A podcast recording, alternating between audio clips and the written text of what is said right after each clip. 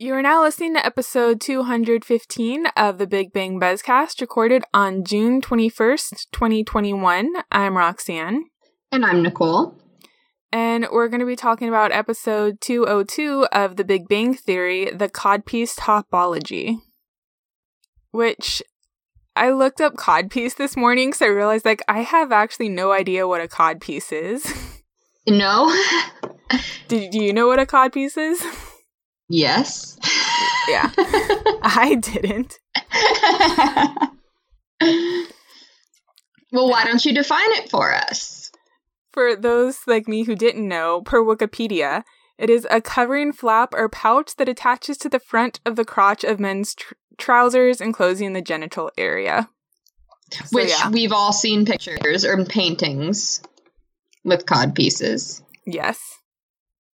I've always never thought what it was called. I used to think that they were like really like extra, but then I was like, oh, this is probably like a safety thing. but at first I was just like, okay, guys, we get it. You are men. You just want to draw attention to your crotch. But then I was like, oh, you know, it's probably for like not getting hurt. Well, one of the lines in the Wikipedia article is as time passed, cod pieces became shaped and padded to emphasize rather to, rather than to conceal. So Yeah. Yeah, cuz like I was like looking at the episode title and I was like I don't know actually what this is and I couldn't remember like how it came up in the episode and then it was just like Sheldon's one-off mention of an excuse to wear that amongst other things. But yeah. So that was me learning new vocabulary this week. Good job. Yes. And so we don't have any news this week, so we're just going to jump right into the discussion. So the episode starts with the guys coming back from a Renaissance fair and Sheldon complaining greatly about it and the details that were not accurate to the time period. Which anyone who's watched a historical movie with me knows that this is a way in which I am very much like Sheldon. Mm-hmm. I told a friend she was having me. We were watching. Uh, maybe it was Seabiscuit.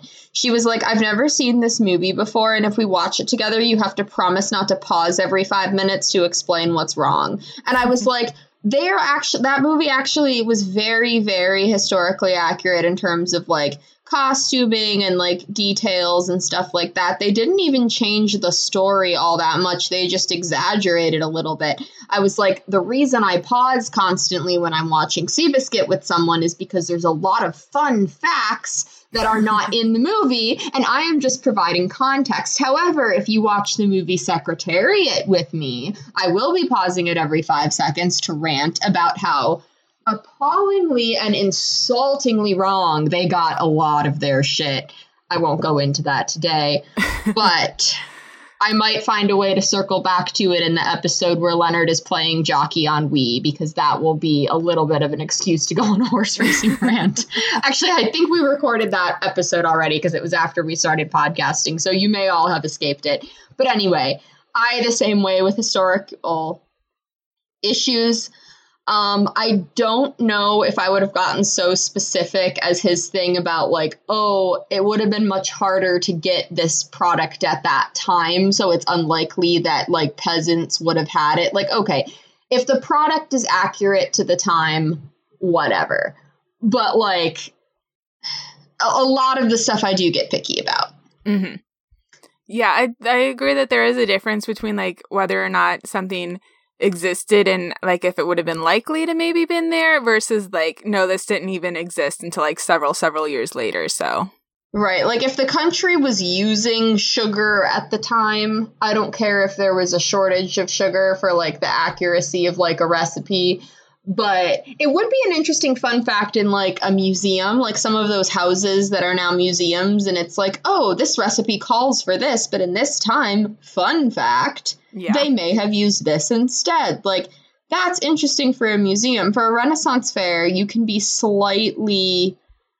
I mean, okay, most people would probably say you can be much more off base. I'm saying slightly because I have a history degree and I'm kind of a dick about this stuff. But the biggest thing that I am wondering from this opening scene is remember how they all wanted to be Flash at that Halloween party? Mm-hmm. How did they get themselves into all different costumes and not fight about that? I don't know. I like I don't like, know if there was like if there would have been one that they all would want to be anyways. Um the knight obviously. you haven't been to a renaissance fair, have you? I have. Oh, you have. There's remember. one in Detroit. I've been once a few years ago. We went. Um, I went with my Quidditch team. It was fun. I'd like to go again at some point. Yeah, there's a there's a Renaissance festival. Um, in actually, I don't think it's in Detroit. But yeah, um, there is a uh, there's a Renaissance festival here that I would I went to a couple times like when I was much younger. I have not gone as an adult, but hmm. I actually um, my old flute teacher used to get like these like not real but like mock up like older versions of instruments and stuff there which was really mm-hmm. cool yeah when i went i took um uh sheldon's approach at the end of the episode so i went dressed as uh the 13th doctor okay and then yep. there were a couple other um other doctors that i passed at the convention or not at the convention at the fair and so, like, a couple of them, like, we passed by and we just kind of, like, nodded at each other in recognition. Like, yeah. Hello there, fellow doctor. so that was fun. But yeah, so they're returning from the fair and they run into Penny. And her date, what was his name? I wrote it down. Not that Eric? Eric. Yeah. Eric. And like she introduces Eric, and then there's like this little look between Leonard and Penny where like Leonard just looks like sad, and Penny's I don't know how to describe Penny's look, but like uncomfortable. Yeah. I remember like that's the moment that I like did lots of screen caps and gifs of back in the day. I loved how when um they showed up and Penny's like, "Oh, it looks like you've been at the Renaissance fair." I'm hoping like this isn't just your day to day um interaction here. Yeah. Um also, oh, going back a little bit, um when Howard talks about um uh, having the women in the corsets, and then Sheldon says like bosoms wouldn't have said howdy in the 15th century. The first use of howdy was actually in the 16th century. So, like, not as far off as one might think. Like, you would think, oh, like, howdy is some, like, Wild West, you know, 1860s shit. But it was in, like, the mid to late 1500s that um, there, it was a, either an English or a Scottish, like, dialect started using howdy. I have never thought about the historical use of the word howdy. well, that see, is interesting. When you hear howdy, I feel like people think of like uh like I just think Texas. Exactly. And like there weren't random people like there weren't like cowboys in Texas in the 15th century. Mm-hmm. you know. Um, actually, I mean, in the 1500s, there were like conquistadors and stuff, but like when you think of like the like American cowboy, that's more 19th century. Mm-hmm. Yeah, even though like Howard is being himself and gross in that scene, I did like his line about like, I don't care what they say, I just want to be part of the conversation. exactly. I did like that too. And then another with Howard here, I like when they were Eric and Penny were heading out, and he said that he liked his hat, and Howard's just thanks, my mom made it. Yes. like he had like absolutely no shame in admitting that, which I'm kind of like, okay, there's definite things about you that are embarrassing, but it's like he seemed like really proud of the fact that his mom made it, and I'm gonna yeah. take that because he spends so much of the series acting like his mom is like this huge inconvenience in his life that like he actually is just like, oh my god, my mom made my costume and it's great and I'm kind of like, you go, Howard. I also just really liked thinking about Mrs. Wolowitz making the hat because, like, so much of, like, when we quote unquote see her or hear her, it's just her, like, yelling and complaining. But, like, so then just, like, imagining her, like, yeah, like, sitting down and agreeing to make this hat for him made me happy. Yeah. So Penny and Eric head out. Um, and then Howard and the other guys talk about how that was awkward, which Leonard tries to deny. Uh, what else was I going to say? Oh, um, when they were talking earlier in it about how Sheldon was like, people need to learn you can't just put ye old in front of anything and expect to get away with it. I don't even think that ye old in that form is even like how people talked back then. Like I've heard that it's like more of a like stereotype old English and like it's not even like really pronounced that way either. Mm-hmm. Um and I actually heard it was like in like the 19th century where they actually started using that. So if Sheldon wants to be like, oh, you can't just put ye old in front of something and make it 15th century, I don't even think that ye old was something used in the 15th century.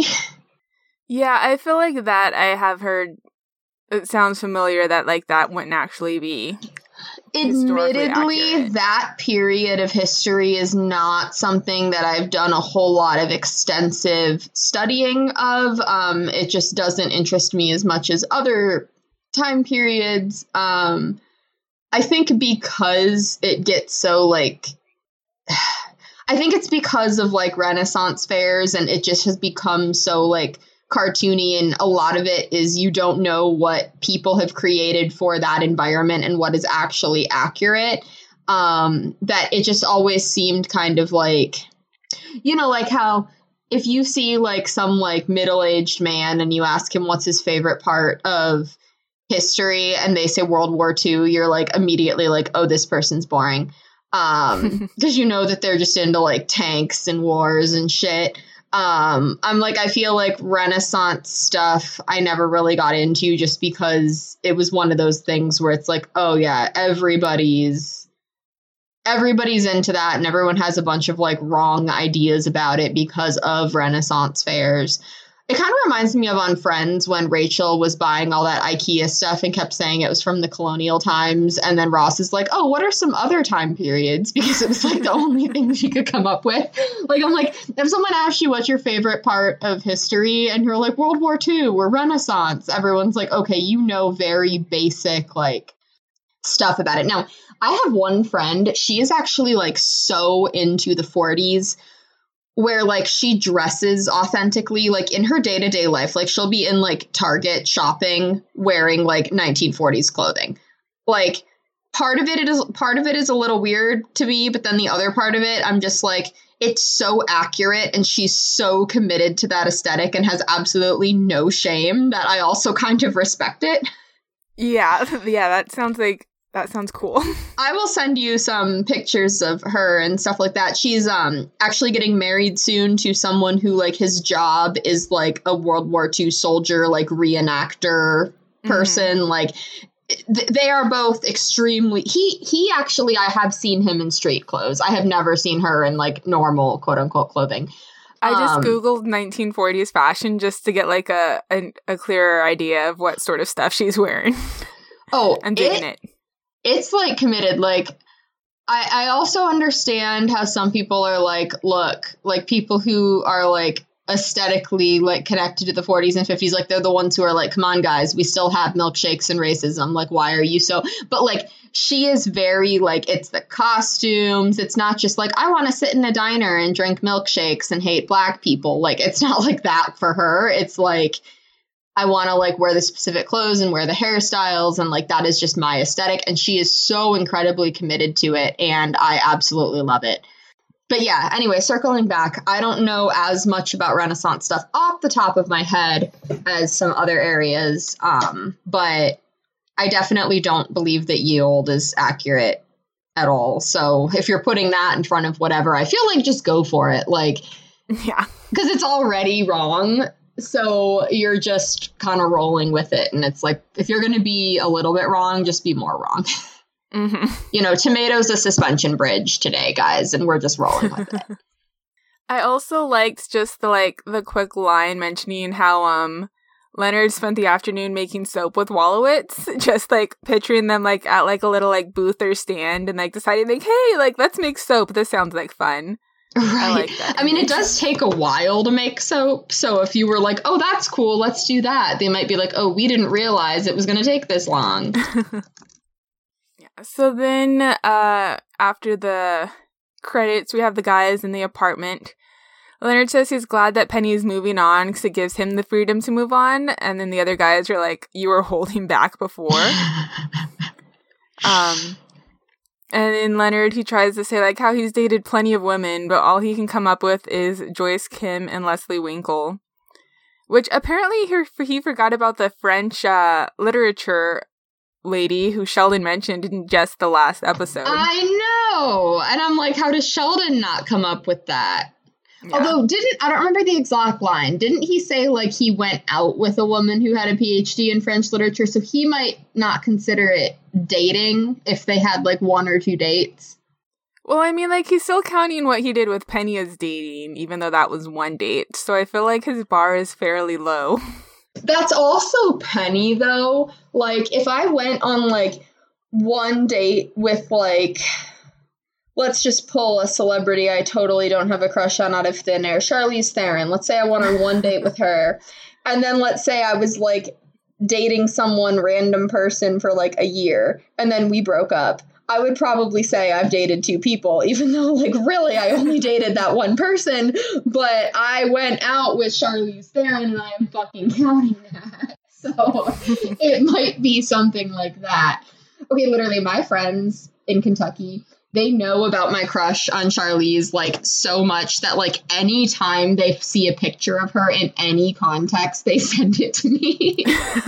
and I'm like, hi, we haven't spoken in a week, but you're sending me pictures of Charlize Theron that you saw on the internet.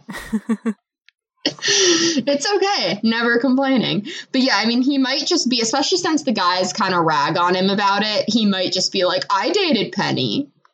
Mm-hmm. I don't know. As a sort of making it sound better. Exactly. Yeah. Uh, and then he also comes up with some girl at Comic Con, apparently, which Raj, Raj says doesn't count because what happens in costume at Comic Con stays at Comic Con. But then, like, Raj's story behind that, like, I would say it's one of the things that didn't age well, but it probably was, it wasn't great at the time the episode aired, anyways. Yeah, I mean, it's also possible that this character was a guy that was cosplaying as a girl and was just rolling with it. It's also possible that this was a transgender woman. We don't know. Um, because it aired and it's old at this point, we kind of just have to be like, well, this is a joke that exists and you're kind of torn between pretending maybe it's not that because I mean, like you've cosplayed as the Ninth Doctor, mm-hmm. you know. So I mean, it could just be, and I, I do know, like, and by know I mean like these are people I'm actually friends with, not like oh I saw this person in a Facebook group once who they are cisgender and they will cosplay as another gender and like as they, they're not like cosplaying as a transgender person. They're cosplaying as a character who is canonically a different gender than they are and they just full on commit to it while they're cosplaying. Um and that is different than being transgender. Um but i feel like I don't know. I feel like the context here is probably more of a problematic joke than getting that nuanced. Yeah.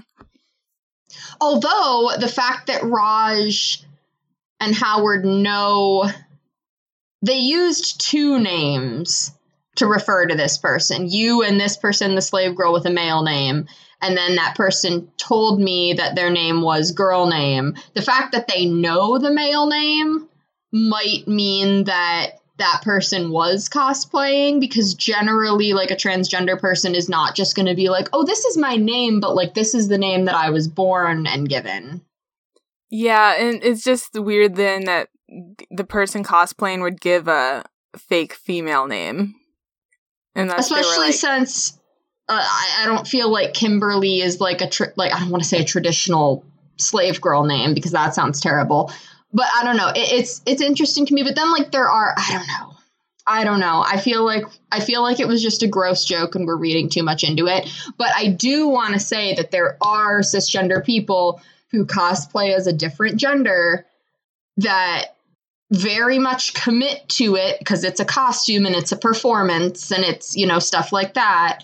And, you know, j- just because like there are I don't know how to say things in like a super great way because I don't. I, I'm I, I'm more used to reading about stuff than having to explain it itself. I am mm-hmm. saying that it is there it is possible for men to cosplay as female characters where they appear as if they could actually be mistaken for a woman. It's possible for women to do it as men. And then it's also possible that this situation with someone who is trans or gender yeah. fluid or agender. You know, there's there's a lot of different it's not black and white. I don't want to give the show in 2008 especially too much benefit of the doubt, so it was probably a transphobic joke, but I I don't know. Yeah, it is uh, like there's not a whole lot of info like you said to really know for sure what was going on. But like I like even if it wasn't supposed to be a transphobic thing, like I I just don't think it's a funny joke regardless of how it was meant right be. because like the joke was ha ha raj kissed a guy. Like okay. Yeah. So what if he did? Who gives a fuck? Like it's biphobic at the very least. Especially since then raj is the one that that quote unquote happened to and then raj is the one that like they would make like haha he's gay jokes but not really like throughout the whole show to the point like when we were doing like season 12 episodes i'm like look make him gay or bi or cut the shit. Yeah. Just pick one. Right. And I just, I mean, they did that joke in Friends too, where Joey was like, oh, this girl had such a giant Adam's apple. And they're like, he, he, he, who's to tell him? Like, I don't know mm-hmm. why that's funny, but, and I feel like those jokes are made more. So, in general, like, one thing that I struggle is I don't read a lot of um, like fiction stories where it's a man man relationship just because I know a lot of people, both people that I know in my personal life and a lot of sentiment that I see online, is there's a lot of mostly straight women who will read male male fiction romance um, either because they're fetishizing gay men or they um, are like, oh, I, I can read a gay relationship and say, show how tolerant I am, but because neither of these characters would actually be attracted to me, I don't have to feel uncomfortable with it. Like, um, I had a male coworker who was very uncomfortable with gay men, and while I do believe him when he said that he doesn't he he's not he never gave me the impression that he was all like oh maybe those lesbians would come home with me. Like he was not like that. He was an older man. He was very happily married. I never got the impression that he was sexualizing lesbians but he told me that he was much more comfortable with homosexual relationships when it was two women. And i'm thinking right because neither of those women are going to hit on you but the men might. So there's actually a, a tiktok that went around like book Twitter recently where um, there's an author who came out with a very well received, and I think Amazon actually got movie rights to it, um, book about two men in a relationship. And she recently came out with another book that's two women in a relationship. And this reviewer was like, oh, um, it would be really cute. And I really liked this other book. Like, I don't have a problem with these people being gay, but like, you know, I was kind of attracted to them and like they were really cute. And like this book, honestly, my main problem is they're lesbians. Like, I'm bored. Like, I'm not attracted to women. Like, why would I want to read this? And people were like, okay, we we we need to unpack a lot of this because she was basically fetishizing the gay men in the other book. She was she was infantilizing them too because she was like, oh, they were so cute, they were so adorable, they were like my babies and then, but she was also attracted to them. So she was like turned on by the sex scenes. Whereas, like, when it was two women, she's like, eh. And so it's to the point where, like, I'm kind of uncomfortable with male male fiction, not necessarily in reading it, but in talking about it, like in a public forum, because I don't know how many of these people that I would be talking with are being gross about it. Like, oh, we mm-hmm. like it because it's two men and because I'm a woman. And so, like, that's hot, which is kind of the version of straight guys thinking that lesbians are hot and like lesbian relationships are hot. And so, and also, like, mo- like books that are two men are more likely to get film rights than books with two women. Like, this book that I'm referring to that I'm not going to name, but anyone people can probably figure out what I'm talking about. That book got film rights from Amazon. There was a young adult um, novel that was about a gay teenager, which got film rights and a net and now has a Netflix series um, that came out a couple years ago, which is a book that I love and I went and I saw and it was great. Um, but it's like I, it, even as a gay woman, it, it's harder for me to think of like a mainstream thing that is as heavily featuring two women. Like I can think of some, but they're a lot more niche. Yeah. But and that that's the downside of male male versus female female where I kind of get annoyed at how male male is treated from as opposed to female female. But on the flip side, um women don't get the ha ha that person was secretly another woman that you kissed jokes almost never i can never come up with a situation like that but the whole idea of like a guy pretending to be a woman like trapping this other guy and like fooling this straight guy into kissing another guy like those jokes are made so much more often. And just like when people talk about like transgender people using the restroom they want like no one's like i don't want women to come in the men's bathroom. It's always i don't want men coming into the women's bathroom. And it's like first of all trans women are women so it's not a man in a woman's restroom. But second of all the fact that homosexuality is so tied into like feminization, um, those gross jokes are made more when it's a guy, ha ha, that was a gay kiss, you know, like what happened to Raj, that's funny, that's a joke, it's embarrassing, more than women. So that's kind of the I don't want to say advantage of being a gay woman because we get a lot less like positive and like mainstream representation in media. Um, but the men the men I feel like have the more insulting jokes that can be made about them. Mm-hmm. And that was very long winded. Um, but it's just something that really bothers me, both sides of that. Yeah. Yeah, I never, I hadn't thought about before how, like, how you said the, like, pretending to be the other gender to, like, to trick into a kiss, how, like, it, you never see that, like, flipped the other way with women you don't. Like you're never like oh that person i thought was a guy but they're actually like a woman. Um you know even even on like ambush television like on jerry springer when you would have like um people come on and be like oh i was when i was born they said i was this other gender like it was more often ha ha, like I was a guy, like that's technically kind of gay. Like it's so problematic, but it's more about it with the men because it's the whole like, oh, gay people are feminine stereotype. So like if you did anything that could be gay, then that's that's a hit to your masculinity or some bullshit. Mm-hmm. Um, but yeah, you you much. I've actually never heard of this joke. Like I kissed somebody who I thought was a guy but was actually a girl. Like I've never heard of that happening, but I kissed someone who I thought was a girl in surprise, and that's embarrassing. Like I can name multiple shows that that's happened on. So I know we're fixating a lot on this like one scene, but it's something that like I'm more qualified to talk about than if there was like a joke about disabled people that was offensive um, or a, a racially charged joke like this is something that I have more experience in and that I I can speak more on because I've heard enough people talk about it. Obviously, I'm not a gay guy, but like it it affects the whole LGBT community. Um, so it's a little more my lane, these types of things and some other issues. So I get very heated up. But the the book thing where like straight women, usually straight white women, um, kind of fetishize the gay relationships and go, oh my God, they're so cute. I love this so much. But then if it's the same story with lesbians, it doesn't get the same traction. Um, that was actually like something that I had a very extensive conversation with um, some of my friends the other day because they kept recommending this book to me. And I'm like, I cannot read this book because I am not uncomfortable with the content of the book, but I am very uncomfortable with a lot of the narrative surrounding the book. And also, no shade to these friends because I know that they're not like this, but I know for a fact a couple of them have actually never read a book with a female female romance at the forefront.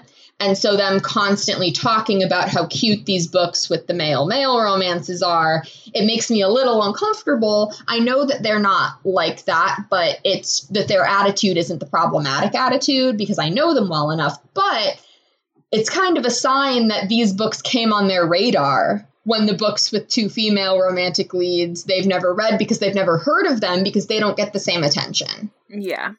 And I am not saying to clarify that these that these books with gay male romances should get less attention. I'm saying that the female female romances should get the same amount of attention as the male male romances are rightfully getting. Because I understand it's still representation, but just being representation, a lot of people are like, "Oh, there's a lot of gay literature out there. And then they list the same couple of books. And I'm like, yeah, but that's all male, male. Why can you not come up with books with bisexual leads? Why can't you come up with books with lesbian leads? Like, why is everything that just pops to the front of your brain always two men?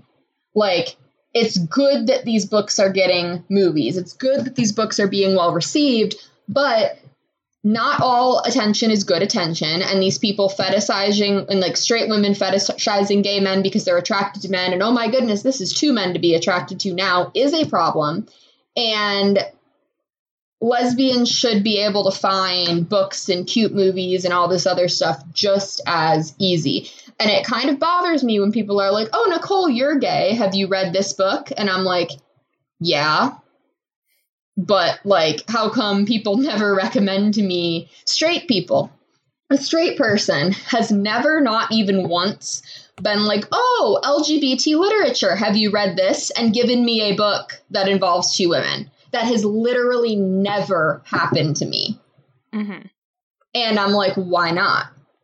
And it's funny like it's always the same two or three titles mm-hmm. um that they're like have you read? And i'm like hang on i'm a woman you know that I'm a gay woman, so I'm attracted to other women.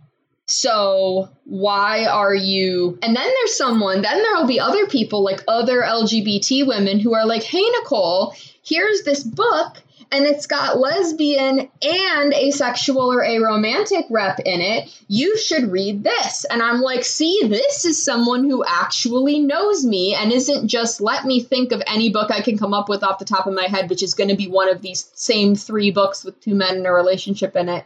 Those people actually know me, but I literally not once have had a straight woman recommend a book to me that was LGBT that was not two men. And now we've spent way too far on that. But that is my rant. And honestly, it will probably come up again because it bothers me. And I am sorry if I didn't articulate everything perfectly um, because I was not actually planning to go on this rant. Um, but it's something that's just been really bothering me. And circling back to being on topic, it does bother me at the same time that gay men constantly have to be the butt of jokes, which this scene that we were just talking about it's either transphobic or it's homophobic or it's biphobic. It's one of those three, regardless of how you crack it. Yes. And it's still shitty. I'm not saying that, you know, I'm not like, oh, gay men have it great now, so like we need to just let shit go. Like, no, I'm frustrated as fuck about these book movie situations and about the way that straight women handle LGBT literature. But this stuff that happens to the men is still super shitty and it bothers me a lot and now we can move on. Um, so Sheldon doesn't like Leslie. No. That's where we were, right? Although, yeah. I did love when they asked why he doesn't like her. And he was like, oh, like her research is bad and she's arrogant. And he just adds, and to make it worse, she's often mean to me. like, that's his ultimate problem. Yeah, that's really what it comes down to. This was actually my first exposure to Leslie because, you know, I'd only seen the grasshopper experiment and the bad fish paradigm prior to mm. this. What was. Is she. When does she come up later? And I guess. Oh, I don't know. I guess she's kind of randomly throughout this season, huh? This was when she was in it the most dish. I think the first time that you would have seen her would have been when Howard starts hooking up with her in the cushion saturation. Probably something like that. But yeah, that was another case where I get this is my first exposure to her, and I'm still relatively new with the other characters as well. But like, I remembered Sheldon being like very childish and bad fish, and then in this one, he's like, she's mean to me. So it was just like, it was a very interesting introduction to Sheldon that I got. Yeah, for sure. Yeah, because Leonard's considering um moving on by going back to Leslie, basically. And Which Sheldon? is interesting. Like I'm moving on by returning to where I was prior to Penny. Because that went so well the first time with Leslie. right. I yeah. mean, maybe they hooked up at New Year's. We don't know. Yeah. Uh, so then the Sheldon and Leonard are at the university cafeteria. Uh, Leslie greets Sheldon as dummy, which Sheldon responds, Hello to you, insufficiently intelligent person. I really like Leslie's arrogance because she's just very confident. And I feel like she, on some level, views Sheldon as like a decent rival in terms of whatever battle they're dealing with personally. But like, she also, I feel it's kind of like cat and mouse where she's toying with him. Yeah. Like, um, like later on when Sheldon, um, um or when uh howard texted leslie about penny's thing with uh leonard and then leslie's like oh it was pretty good. I gave him an lol. Like she's like she's the authority to distribute lols to men. Like i really like that energy. Yeah it's like academically she'll like view like like you said like view him as a rival but like when it comes to like these like verbal jabs it's like she knows that she has him beat Exactly, exactly. And she's just kind of like, oh, this is a fun little brain exercise that I can do in between actual situations. Yeah. Um, or when Sheldon like insults her work and then he's like a lame insult and he's like, Yeah, you heard me. And she's just like, Okay. I was I kind of wondered so like when he leaves and he like like pushes his tray down on the thing and then it falls to the floor. I, I almost wondered if that was like a blooper that happened on a take and then they were like, oh yeah, we like that, do that again. Or if it was like scripted that way. Because I could have seen it going either way. Oh, that's a good point. I hadn't thought about that. Mostly, I feel like I think I thought about it because like the, the episode where like he throws up all the sheets of paper and one yeah. lands on his full on his shoulder, like that was just like randomly happened, and then they were like, "Oh yes, okay, we're gonna like keep that." Um, I liked there was like discussion on the internet about people who were like, I wonder if that was on purpose or not. And I'm like, do you realize how hard it would have been to do that on purpose through multiple takes? Like, there is no way something like that got scripted. And then part of me for this, I was like, well, I feel like if it was a blooper, they would have broken and started laughing. But like, I feel like half the time the stuff that they start laughing at is scripted anyway. So, mm-hmm. you know. Um, so Leslie is now saying that she does not want to. She wants to resume what she was doing with Leonard, but also not really because she wants to do the relationship thing. But it also seems like she wants to do it like very by a book instead of like the way that a relationship should develop. Yeah, because it's very much she's like giving him like the exact play by play for how that night should go, even though then she's like, oh, but you can fill in the details. Um, I, as much as I hate gender roles, I also love how she'll like list a bunch of stuff and then just be like, but it's up to you, you're the man. like, think it's better if you assume the male role. which is which I just love. Um, and then Leonard's just like, thank you, that's very thoughtful. Yeah, but like between that and then when she leaves her little like call me, it's like she's basically she's very much filling into the role of like this is how she's like read or seen or whatever like this is how she believes like a relationship and dating should work. So she's just like exactly. making herself like fill in that role. And it just does not fucking work. So then back at the guy's apartment with leonard and sheldon Sheldon has just received his Nintendo 64 from his mom and is getting ready to play Mario. Which, so like, I was never like big into gaming, especially like with like consoles, but my cousins had a Nintendo 64 and one of the games that they had was that, um, Mario 64 or whatever it's called. So like mm-hmm. that is like one game that like makes me nostalgic. Like we remember going over and playing with that. Mario is like the only game I've ever played with a console. Yeah. Um, but wasn't Mario 64 like the first like 3D game? I'm not sure. I don't know. I, I, I have like random like, ass memories of that, but I could be wrong. I just remember like running around and like exploring the castle and the ground, and then there were like s- games that were like slides you would go down, and yeah, I don't know. It was fun. I liked um later in this scene where um Leonard's like, I have someone coming over, and Penny's like, I have three controllers, and Leonard's like, it's a date, and Sheldon's like, Well, you can't blame me for not assuming or whatever. Like, yeah, yeah, and also like I'm agree with Sheldon. Like, it's not cool for Leonard to just be like, last minute, hey, by the way, you need to leave. I have someone coming over. Like, give the dude a heads up.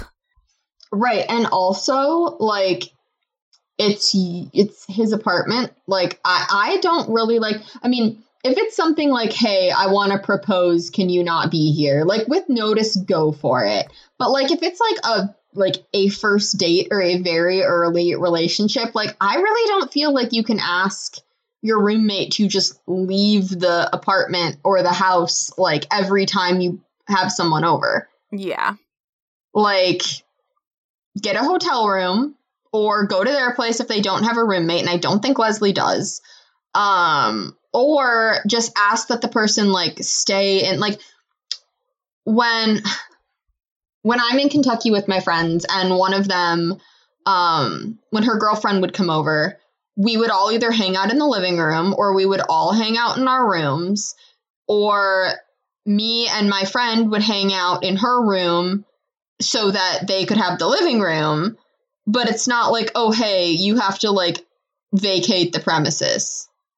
Yeah, with them being like roommates, there definitely should be like more of an aspect of like, hey, is it all right if I have so and so over tonight? Or like, you know, like more exactly or like or when I was in college and I lived with Emily, um, when her well, like her now husband would come over like during the weekend and like we would hang out in the living room. And like I hung out with them but like they were dating like 3 years when I met Emily. So it was already like this very established thing. But if he was going to spend the night at our apartment he just like Emily would ask me like hey when are you going home for a weekend? And I would give her the weekends I was coming home and those would be the weekends that he would come up. Now it was a little harder in that situation because Emily and I shared a room. Um, but you know, so it wasn't like I could, you know, we're in different bedrooms anyway, but like she arranged him coming over overnight for when I already wasn't going to be there. Yeah, work around your schedule, not right because to work around theirs. Because I'm the one that lives there. Yeah. And like, I'm not saying that there wouldn't be situations where she would be like, hey, can you scram?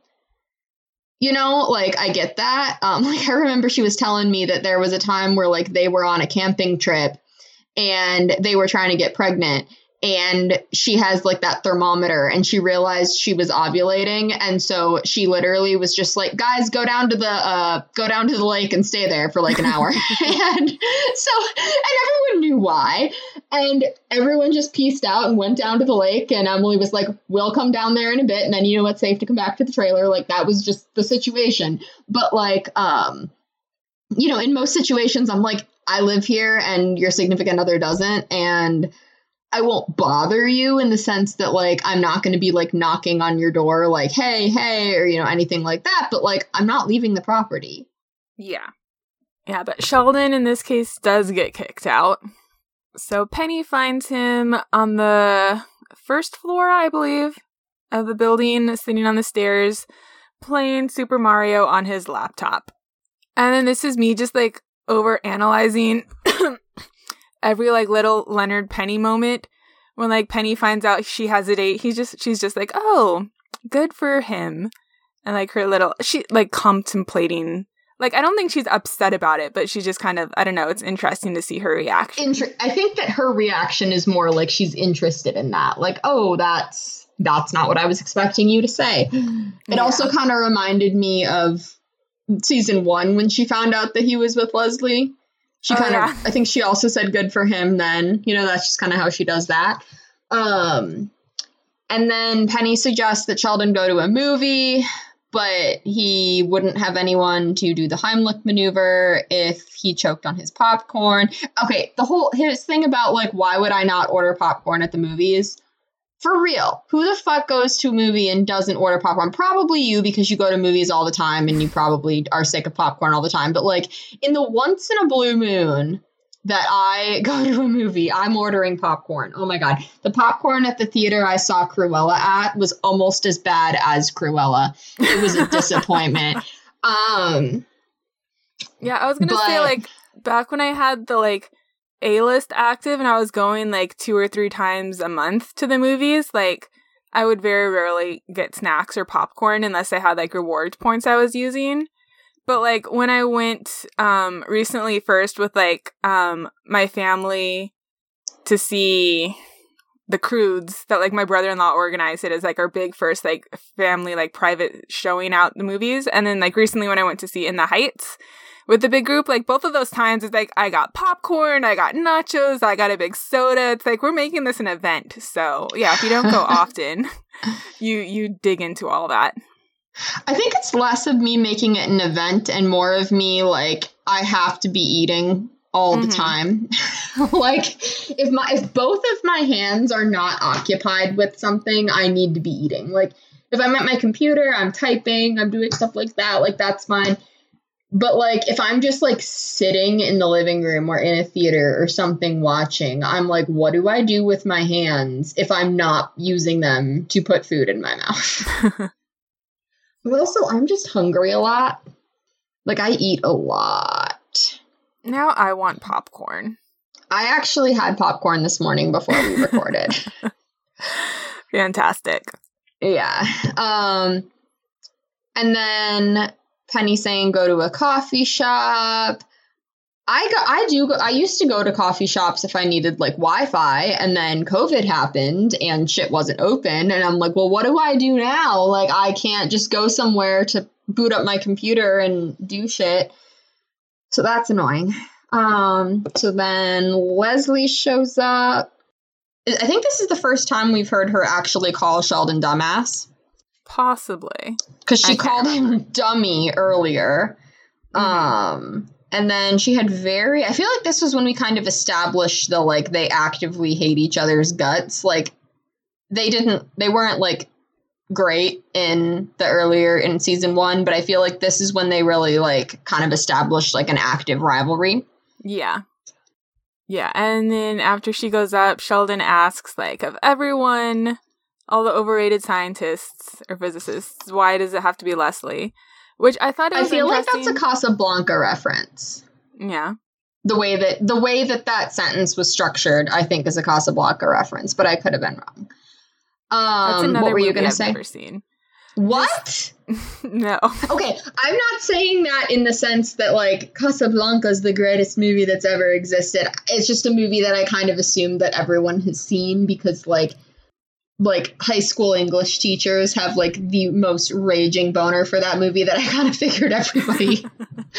I saw it in high school multiple times with multiple teachers. Okay, so back to Leonard and Leslie's date. But really quick, right before that, I did okay. think it was interesting. So like Leonard or Sheldon asks like, why does it have to be Leslie? And then Penny's like her answer is like, well, they have a lot in common and they're both ties scientists. back to the last episode. Hmm? It ties back to Penny's insecurities. Exactly. Yeah. Going back right to the previous episode, like she didn't think it would work out because she was so different from him, like education wise and not a scientist. And now, like, she sees him with Leslie. And it's just kind of like confirming in her mind, like, hey, there you go. They're both scientists. That makes sense. So, exactly. I, yeah. Yeah. That stood out to me. Okay. So, yeah, Leonard and Leslie in the apartment. Um, Leslie decides to ask how many children they think they should have. It's like, okay, no, well, okay, we'll step back a little bit from there. What genetic weaknesses are in your family? So she is thinking long term. I liked when at the end of the date when Leslie was like double checking that like he was okay with them postponing intercourse, and then Leonard's like, I'm very good at that. And then Sheldon heads up, or not Sheldon, Penny heads up the stairs, returning um, from her date and explaining Schrodinger's cat to him, however that came up. Which I love. Um, maybe she was discussing like their relationship and if it was going to be viable. And then I liked how Eric was like from the Charlie Brown cartoon. no. And then they have their competing goodnight kisses with their respective dates. Their makeout war. Um, yeah. I love how Leslie like totally knew what was going on. She's like, "That's not going to make your point," and then like, or that ain't going to make your point. I love the way that she said it, yeah. and then she just like makes it work. She like makes it more intense, and I'm like, I love how she's like so actually not emotionally committed to Leonard that she's like, "Yeah, I'll help you like mind fuck with your like." with the crush across the hall. Yeah. And just like with this episode, I like how like it would have been so easy, like how sitcoms tend to like reset a lot after episodes anyways. For like they for them to be like, okay, like we dealt with Leonard and Penny like in the premiere, like they're not gonna move forward. And it would have been so easy for this episode to just like not address that at all anymore. But they still kind of had like, okay, like they're both moving on, but here here's still a little bit of like they're both, you know, clearly not completely over it yet. So yeah, they kind of drop more. it here for a while, but I'm did glad that I am glad that they followed up. Yeah. At first. And um, then I like um, how like as soon as like Leslie's gone and Leonard's inside his apartment, Penny's just like, okay, good night, and like basically kicks her date out. Especially since that was like the second date, and I feel like Penny's not normally a well, good night, leave it at the door, like on the second date. Yeah. It reminds me of uh, Grace and Frankie when um, Brianna's like, um, oh, it's the second date. You know what that means? And then Bud's like, that it's the second time you're sleeping with him. I, I, feel like. Um, I always really like that joke because Brianna kind of like looks like she's going to protest and then she's just like whatever and then like continues on with the scene. Um so then the next scene, right? Um, yeah. and I love, I love how Sheldon's like, we have to, or Howard's like, we have to go back because there's only so few places I can wear my jester costume. I'm like, I have been to the area in which this show is set, and I feel like you can just wear a jester costume on the street, and you're only going to be the second or third weird, weirdest dressed person out there. I mean, like, I feel like you could wear it like on Hollywood Boulevard, and people wouldn't notice much, but in general, I don't know. I don't know. I mean, I guess you guys don't have because, like, in New York City, you have those people in Times Square who are like dressed ridiculous, and then they like try to get you to take a picture with them and then give them money. Well, that's what I um, was like. Yeah, like Hollywood Boulevard. That's where like there would be people like that. Yeah, I feel like in a large city, if I saw someone dressed like that, I would be like, oh, they're probably like doing a work thing and they ha- that's a costume or like I don't think I would bat an eye at it. Now, if I was in my hometown, which has approximately 3,000 people in it, that might be a little interesting. But I feel like in a big city, I wouldn't bat an eye at anything like that. Now, going to events, like if Howard means like, oh man, I can't just like go to a restaurant and adjust jester costume. Again, I would just be like, not with that attitude, you can't. I do relate though to like having like how I have like my Harry Potter robes and it's like I'll wear them at whatever opportunity I have where where whether it was like movie releases or like cons or whatever. Like so like certain costumes I have, it's like, yeah, I'm gonna like get as much out of this as I can. So I'm just picturing me being like, you should wear it on Halloween, and you should be like, because it's not a costume, it's uh, a it's a wizard robe. no, but I did wear them for Halloween for like five years in a row. So I did have like a monk costume that I got at Michael's that I used as a Jedi robe for a long time. Nice. It might still fit me because I mean, like, I'm not that much taller now than I was in middle school because girls hit puberty before guys, but I don't know. It worked. It was also cheap. Did it look authentic? No. But do I have more better things to spend my money on? Yes. So I bought like a $19 monk robe. I cut the fake chain and the cross off of the belt and I became Obi-Wan Kenobi. Eh, as long as it gets the job done. It did. Everyone knew who I was. It also may have helped that my sister was walking next to me trick or treating dressed like Princess Leia and had an R2D2 trick or treat bag that I made for her, and I get still maintain I get full credit for all the compliments she got on that. But that did kind of help with the Jedi. But see, the good thing about the Jedi is like you have the lightsaber, and that kind of that that kind of completes it. Yeah. Like your robes, you have the stick. What, why am I blanking on what it's called? A wand. Yes. Sorry, it looks like a stick, but you know what I mean. So that probably also helps. Um, although I guess because I mean, like, wands are not exclusive to Harry Potter, but I feel like the combination of the robes and the wand, that makes it pretty clear. Yeah. I told you about that one person I was arguing with who thought that J.K. Rowling created the name Neville, right? I think so. Yeah, I was talking about Neville Chamberlain, and they yeah, like said that now. Neville was not a real name and I'm like, yeah, I understand that you're not British. And then then I was like, should I even bring up that Hermione's not a made up Harry Potter name either? But I was like, I'm struggling enough with Neville here, so I'm not gonna I'm not gonna adjust that. Yeah. Um although I did see, did you see when um Archie was born? People were asking if Prince Harry was named after Harry Potter. and I'm like, Prince Harry was born like 15 years before that. Yeah. but they were like, oh my God, like that's just proof of like how far, how many people. I'm like, I'm sorry. Princess Diana. Okay, when did the when did the first book get published? Uh 98, I think, in the UK. Or okay, so like she was already dead. Like John Mulaney murdered her before the first Harry Potter book ever came out. Uh, yep. Man, people are gonna hate us for this episode. um, okay, so then they're having another date. Yes. And Sheldon is back outside with the extension cord. Yes. But that's yeah, that's why he's on a higher floor. Yeah, because of the extension floor this time. Um and then he asks Penny like, "Are you sure things can't work out with you and Leonard?"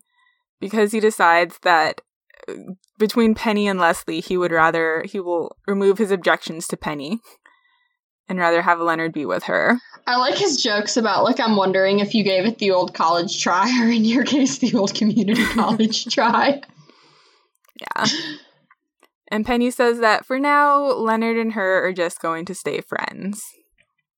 Which leaves the door love, open for the future. It does. For now. Yeah. Um and I like when Penny says that he's a smart guy and he's like I'd have to lose 60 IQ points to be classified as smart and then Penny's just like, Are you going to just shut up and listen to me? Or however she phrased it. Uh, oh, I have the transcript. Are you going to let me talk? There you go. Yeah. But I love how, like, she kind of has always had that power where he's going off about something and then she'll just be like, Are you going to be quiet for a second? And then he's just like, Yes, ma'am, about it. like, yeah. And Penny tells him that as Leonard's friend, he should support him with whoever he is dating. Which, Which I, I also like isn't a universal thing. No. yeah. Because it's like I mean not to get like overly political, but the like you guys can still be married even if and I'm like I couldn't be married to someone who supports Donald Trump or Mitch McConnell or Ted Cruz or Marjorie Taylor Greene or any of those people. Like it's like a moral schism. hmm And here's here's Sheldon's reason. Now, you whether or not a reason for not liking someone is that bad, um, that can be very subjective. There's a lot of gray areas, but um, you know, sometimes there will be Facebook posts that'll go around that people will share, and they'll be like, "Hey, if I have your rapist on my friends list, message me who they are, and I will unfriend them because I don't want to associate with them." Mm-hmm. That is more of an extreme example. And I feel like there's still like a sliding scale between Leslie Winkle calls Sheldon dumbass and being a rapist. But, you know, there there are situations where I feel like you can be like, no, I don't accept this. Um, like example being the one friend of mine whose friendship I lost because her husband wanted to sleep with me. And then when I rejected him he accused me of leading him on. Um I my friendship with this woman is probably ruined forever but the only chance it would have at being repaired is if she was no longer with him because he got very angry with me when I rejected him. He called me things, he accused me of things, and people are like, oh, well, of course they're going to choose their spouse over their friend. It's like, in some cases, they shouldn't. Yeah. And the way that he treated me, she can't keep her dynamic with both of us. She can't. She either stays friends with me or she stays with this guy. And she stayed with him, and that's fine. I think long term, I am probably better off without her, but you know, if, if, someone was like, oh, you shouldn't lose the friendship with her because she's married to him, I'm like, try me. Mm-hmm. Like, there's certain situations where that's not okay. And honestly, I could almost see the argument here if Sheldon didn't dish it back at Leslie. Like, if he was just minding his own business and she was going out of her way to insult him, I would kind of agree with Sheldon on that because she's just being a bully because she can. But Sheldon here is wanting to dish it out and not take it. Yeah, in this case, like the fact that he is like he attacks her basically as much as she does him. It's more of like an even back and forth with their hostility towards each other versus mm-hmm. like a complete one sidedness. Just like we were talking about how like um uh, Howard was constantly belittling Raj. Mm-hmm. Like when he was constantly making those racist jokes and doing all of that, and eventually Raj was like, "Yeah, I'm not tolerating this anymore." Like that would be more of a back and forth thing, especially since they were friends and like Howard should have been able to tell that that was genuinely bothering Raj. Yeah.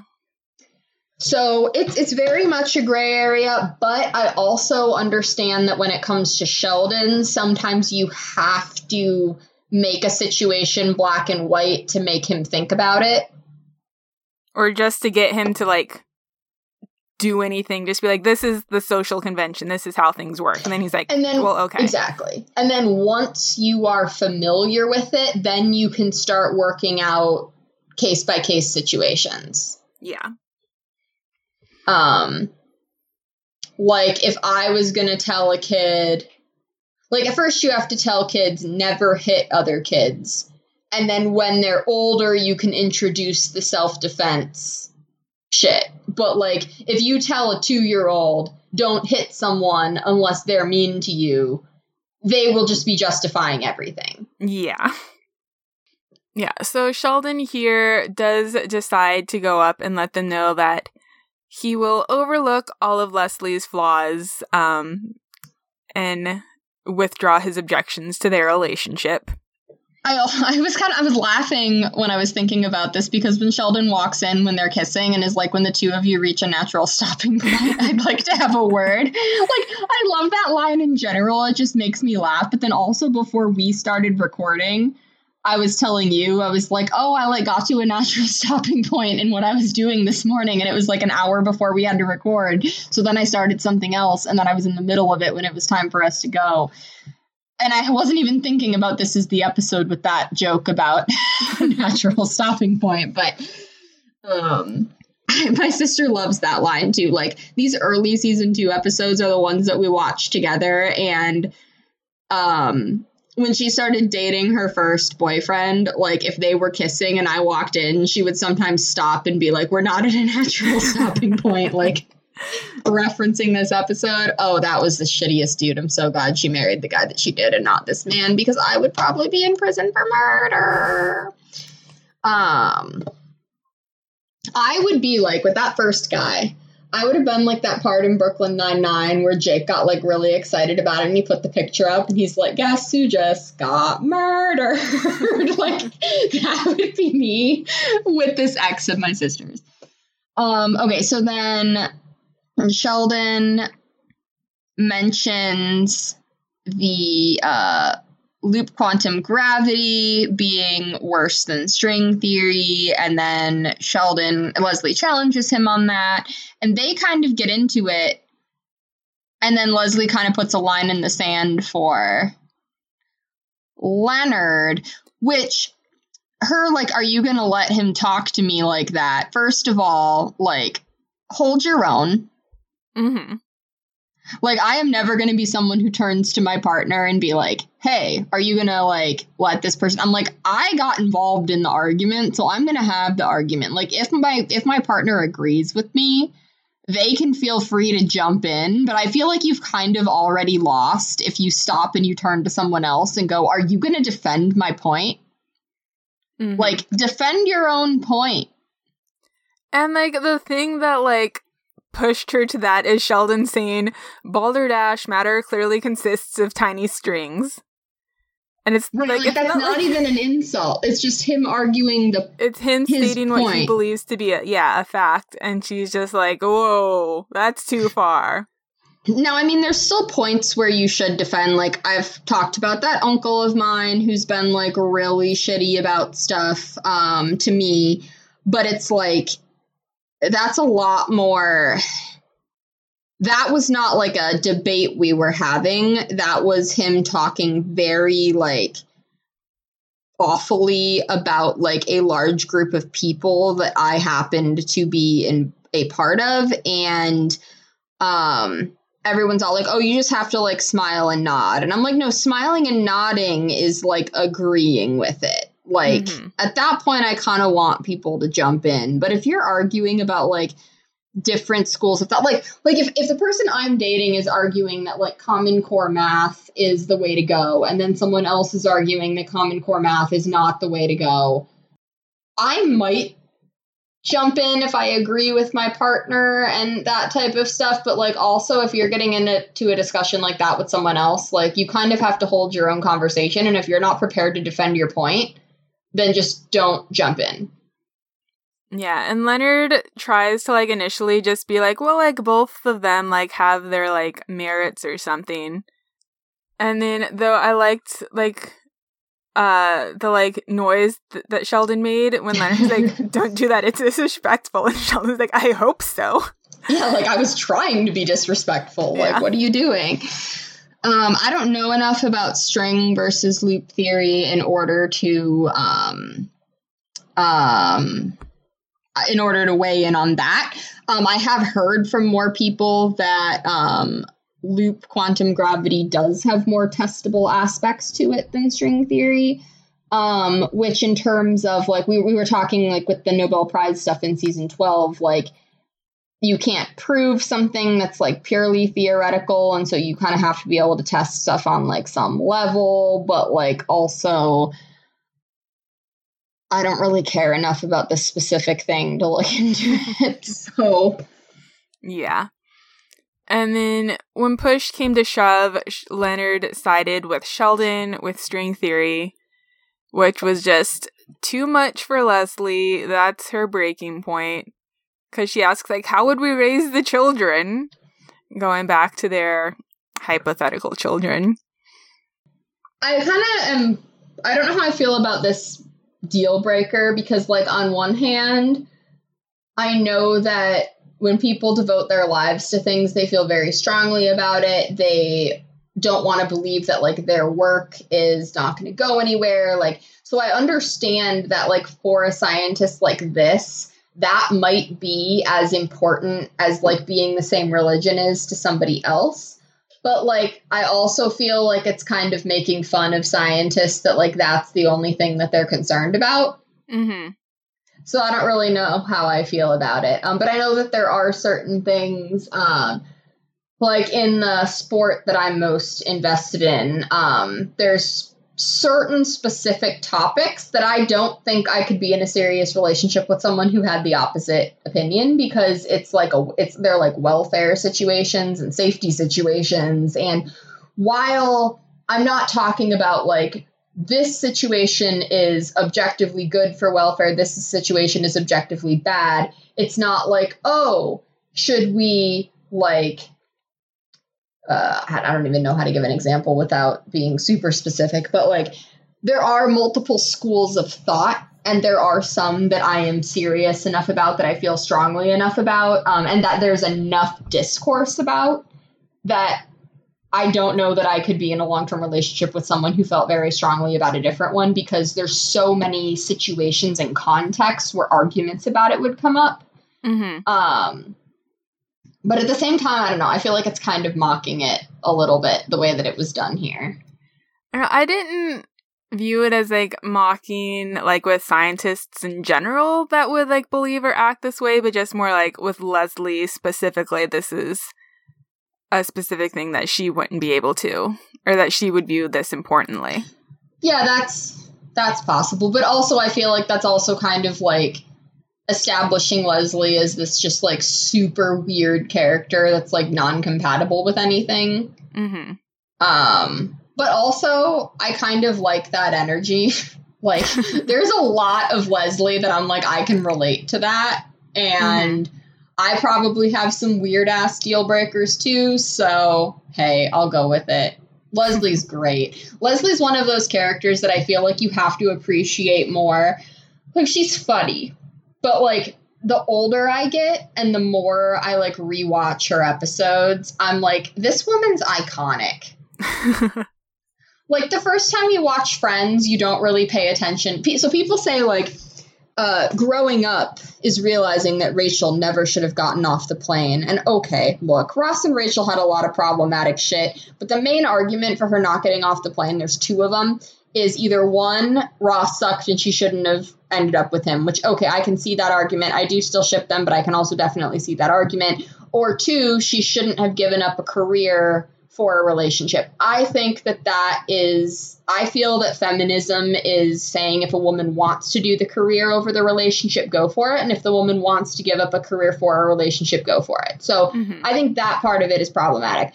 I don't think that that is the lesson when you get older and you become more woke or whatever and you realize, oh my goodness, Rachel should have gone to France. No. Growing up is realizing that Susan is a fucking icon. Okay. Oh, the first time I watched that show, I didn't even really pay attention much to her. Like I knew who she was, but whatever. And like I go back through now and I watch her and I'm like, everything this woman says is fucking hilarious. And she calls Ross out on his shit in the best way so much. Like I think my favorite was when he commented on they had a lot of books about being a lesbian, and she's like, "Yeah, well, you got to take a course, otherwise they don't let you do it." like she is just so good, and I'm like, that is the lesson when you grow up and you rewatch Friends. You're like, oh wait, that character is so underutilized. Susan aged spectacularly. like I love her. Um anyway, um the very end of this episode, I loved Sheldon's only nine more months until Comic Con.